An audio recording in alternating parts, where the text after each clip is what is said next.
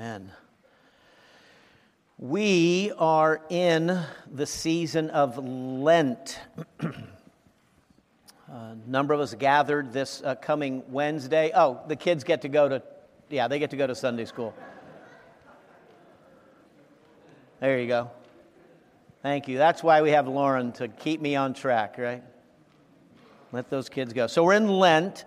We gathered Wednesday uh, for Ash Wednesday. Um, many of us bearing the ashes on our, our foreheads and uh, remembering that from dust we've come and to dust we shall return, but God's name is, is blessed. So, as we gather around the scriptures now, Lord, guide us in our studies as the children go uh, to their studies. Lead us to a deeper, wiser, more faithful discipleship to Jesus Christ, in whose name we pray. Amen. Okay, each of the four gospel writers has a unique way of introducing us to Jesus. If you've been around the Bible for a while, which I suspect a lot of you have, you, you would know this. Matthew begins with a establishing kind of the messianic genealogical bona fides. Matthew begins with a genealogy son of Abraham, son of David. Matthew is saying, this guy's legit. So, so he's, he's got the right bloodline. And so that's how, how Matthew begins. And then later he gets into uh, the wise men and all that. That's, that's Matthew, but he starts with a, establishing the genealogical bona fides of, of Jesus. Luke has a conversational introduction. Most excellent Theophilus. I have compiled these materials so that you may know the things that have been told about this Jesus. And then Luke gives us the stories that we know and love so well at uh, Christmas of the angelic visitors. Um, to Mary announcing the birth, to the shepherds and the no room at the end. That's all Luke. But Luke has a conversational introduction to Jesus. John as I think we know, opts for a, a more poetic, artistic introduction, almost bordering on existential philosophy. In the beginning was the Word, and the Word was with God, and the Word was God. And the Word became flesh and made his dwelling among us. He speaks of Jesus in this language of the Word, the Logos, before we even get to the name of Jesus. And so Matthew and Luke and John ponder the mystery and wonder of Jesus, his birth, his incarnation, this fulfillment of the generational promises. We've been talking about that for a number of weeks. This generation to generation, promise made to Abraham. And so they, they speak of Jesus and his birth. And then there's Mark. Mark comes at this very differently. Mark is like the band manager. And the band is over there and they've been rehearsing and then they're talking and maybe strumming a little bit. And the band manager comes and says, All right, boys, we got a deadline to meet. Let's get back to work. That's Mark. Or if Mark were a tour guide, he would be the one, okay, everybody out of the bus, take a picture right here, but get back in because we got a lot to see and let's go. Kind of an impatient tour guide. And so let's read Mark's introduction, how he introduces us to Jesus. Mark chapter 1. And I'm going to read down through verse 19, I think. So we'll, we'll start on page 1555. The beginning of the good news about Jesus the Messiah, the Son of God. As it is written in Isaiah the prophet, I will send my messenger ahead of you who will prepare your way. A voice of one calling in the wilderness, Prepare the way for the Lord, make straight paths for him. And so John the Baptist appeared in the wilderness preaching a baptism of repentance for the forgiveness of sins. The whole Judean countryside and all the people of Jerusalem went out to him. Confessing their sins, they were baptized by him in the Jordan River. John wore clothing made of camel's hair with a leather belt around his waist, and he ate locusts and wild honey. And this was his message After me comes the one more powerful than I, the straps of whose sandals I am not worthy to stoop down and untie. I baptize you with water, but he will baptize you with the Holy Spirit. At that time, Jesus came from Nazareth in Galilee and was baptized by John in the Jordan. Just as Jesus was coming up out of the water, he saw heaven being torn open and the Spirit descending on him like a dove. And a voice came from heaven You are my Son, whom I love. With you I am well pleased. At once the Spirit sent him out into the wilderness, and he was in the wilderness 40 days being tempted by Satan. He was with the wild animals, and an angels and angels attended him. After John was put in prison, Jesus went into Galilee proclaiming the good news of God. The time has come, he said. The kingdom of God has come near. Repent and believe the good news. As Jesus walked beside the Sea of Galilee, he saw Simon and his brother Andrew casting a net into the lake, for they were fishermen. Come, follow me, Jesus said, and I will send you out to fish for people. At once they left their nets and followed him. When he had gone a little farther, he saw James, son of Zebedee, and his brother John in a boat preparing their nets. Without delay, he called them, and they left their father Zebedee in the boat with the hired men and followed him. I'll stop there. Wow. Oh, maybe not wow, maybe it's whoa. Slow down, Mark. okay, we just read 19 verses. In those same number of verses, Matthew has barely wrapped up the genealogy just a bunch of begats. In the same number of verses, Luke is just lingering on the birth of John the Baptist. John has just made his dramatic flourish about the Word being made flesh. The other three gospel writers in this set of verses is just barely getting us to Jesus. and Mark has John the Baptist preaching revival, John baptizing Jesus, the heavens being torn open, the Spirit descending, Jesus out in the wilderness being tempted for 40 days, Jesus preaching his first sermon and gathering his disciples unto himself. Mark, let's go. We got stuff to cover. What in the world is going on?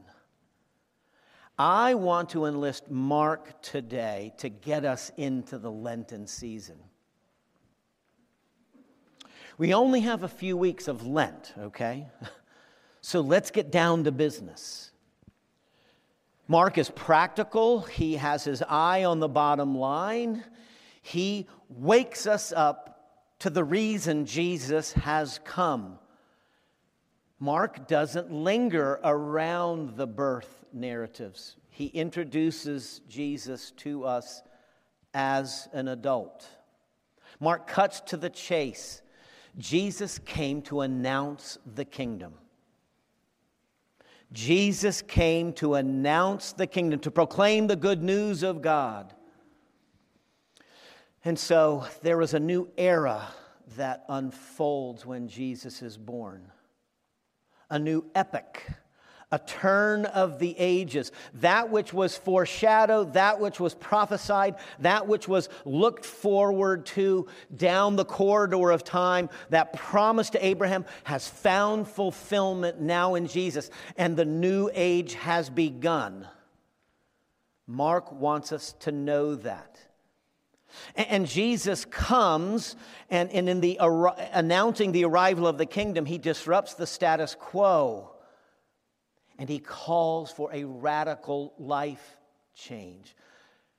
A change is required if you are to experience the kingdom of God. The time has come, Jesus said. The kingdom of God has come near, which is a Hebraic way of saying it has arrived. Repent and believe the good news. Mark gets us there quick. He lifts up what Jesus has come to do repent and believe the good news. There's a word that rhymes with repent, and it is Lent. Lent and repent. The two words are connected, but they are not synonyms. Our word Lent, to describe this season of the church year that we are in, is from an older word that means lengthen, Lenten. The lengthening days of spring. The days are getting longer. Have you noticed that? Right? And so Lent just speaks of this season when the days are getting longer. But Lent is a 40 day season as the church has practiced it, beginning with Ash Wednesday, ending with Easter. And if some of you might get out your, I don't think that's, that's more than 40 days. We don't count the Sundays. We don't fast on Sundays. This is a time of celebration. And so we pause our fasting on Sundays in Lent. But there's a pattern of 40 days. Where do we get the 40 days from? Well, at once the Spirit sent Jesus out to the wilderness. He was in the wilderness 40 days being tempted by Satan, and he was hungry. He fasted. And so the tradition of giving something up for Lent draws from this experience of Jesus, who was driven out into the wilderness and he hungered for 40 days. Mark doesn't even give us the three temptations, that's the other gospel writers. And so you may have a practice of giving something up for Lent. You are following the pattern of Jesus. The notion is as we hunger for that thing that we are abstaining from, whether food or drink or activity, when you feel that gnawing appetite for that thing, that hunger is to remind you of God, of the season, and you are to turn to prayer. That's the Lenten practice. But I want to return to the word that rhymes with Lent that Jesus utters here. He proclaims, he declares, repent. Repent and believe the good news.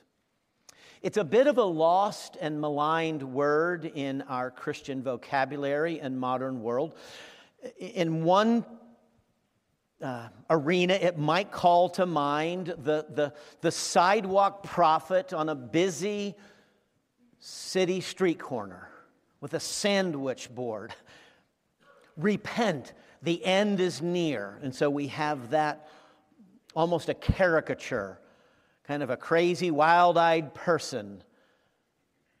Or repent may recall for some of us a childhood we had where we were scolded and, and we were told to feel ashamed for some fun that we were having.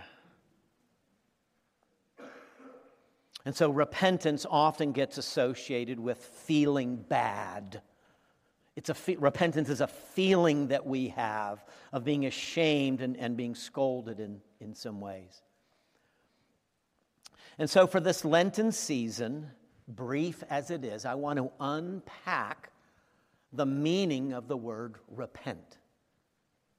We don't talk about it much. We should talk about it more, but this is the season to do that. I want to unpack and explore this word that we would get a deeper, truer understanding of what Jesus calls us to do. Repent, it's a thing you do. Repent and believe. The Bible's originally written in Greek. We have it in English. The Greek word that sits behind our English word repent is metanoia. Metanoia. Say that with me. Metanoia. Meta, change, noia, mind. Change your mind. That's what repentance is. Change your mind, change the way you look at things, re examine your life, rethink your life, reframe your life in light of Jesus, in light of the kingdom that has come near. Metanoia is something that we do with our minds, but with our minds and our hearts and our wills and our souls. Metanoia is something that is an interior change that we make that works itself out. But metanoia is not the, the cool, intellectual, abstract, philosophical reflection of the ivory tower. Oh, let me think. About my life. Metanoia is a life altering reframing of everything you thought you knew about this world and your life. it is, as it were, you, you know, when people go, it's that. Metanoia. Somebody's like, oh my gosh, I see it now. It's a paradigm shift. I used to see the world this way. I don't see the world that way anymore. It's the aha moment. It's a wait a second. Are you telling me that's metanoia? When we experience those moments, you have had a metanoic moment. Your mind has, whoa, wait a second, I got to rethink this. If that's true, then there are implications. That is metanoia. You see the same world, but you see it in a completely new way. And in seeing it the new way, it leads to a new way of life. When you metanoia, when you repent, you're never the same. You are not the same person. You cannot go backwards. Once you see it, you can't what? So we've had those moments. That is metanoia. We have those experiences. You will never look at the world the same way. And so metanoia happens when what we thought we knew and were convinced of meets a new reality. So in the Star Wars movie, what is the metanoia moment around Darth Vader?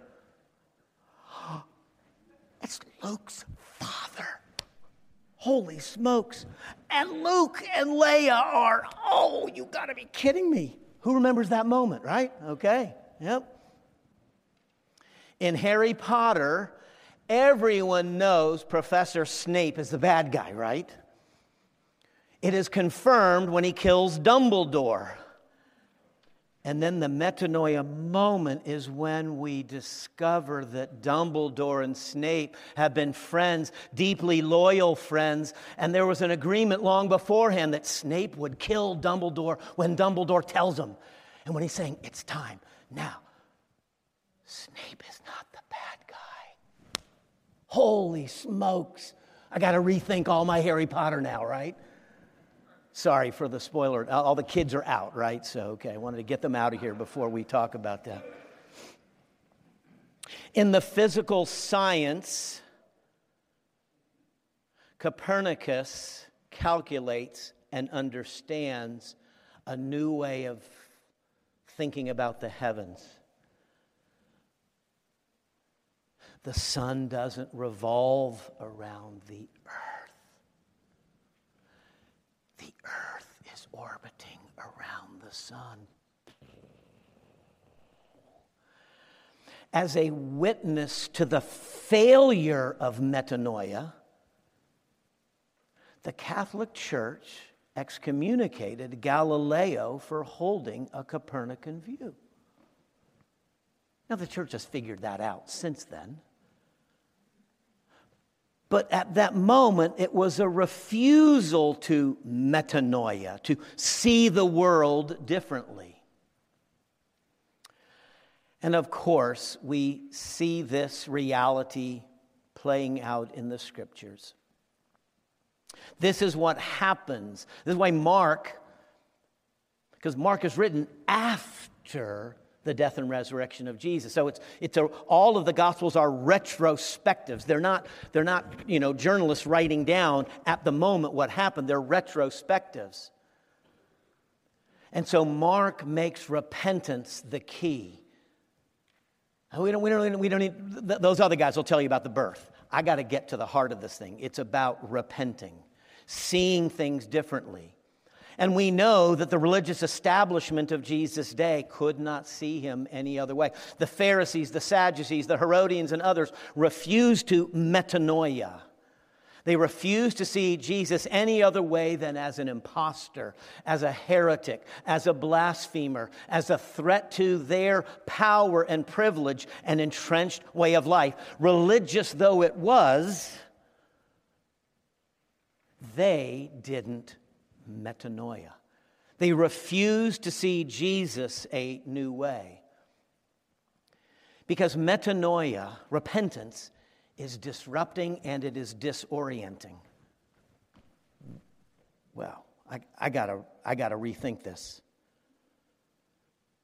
Metanoia is disorienting, especially when it comes to matters of faith and God and the kingdom and our participation in all of that. And so Mark basically says, let's get down to it. This is where the action is. Jesus announces that the time has come, the kingdom is here, and so metanoia.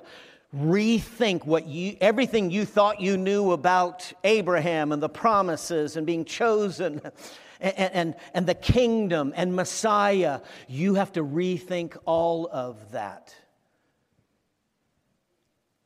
rethink and re examine everything you think you know. And so that's what we want to do for these next few weeks. Let's rethink what we think we know about God and our world and our neighbor and certainly Messiah. That's what we will do. We're going to metanoia. We're going to rethink. We're going to re examine. We're going to reframe. And I hope in the process we will repent. I cannot promise you that it will be easy. Um, let's just say it this way you probably will not walk away in the coming weeks the way you did last week after that sweet little video and the tears and the warm fuzzies that we all had. That's not metanoia. metanoia is going to be I don't know if I want to come to this church again because I don't think I like what he just said. if we do the work well, if we do it honestly, transparently, openly, if we let the scriptures shape us, then our metanoia means we will never be the same. And guess what? That is exactly why Jesus came. Amen and amen. Lord, lead us to a true, deep, honest, faithful metanoia, repentance, that we might turn and then believe. And in believing, be saved and converted afresh. Lord, you have our hearts. Have them even more as we make our journey in this Lenten season. And all God's people said, Amen. And so let's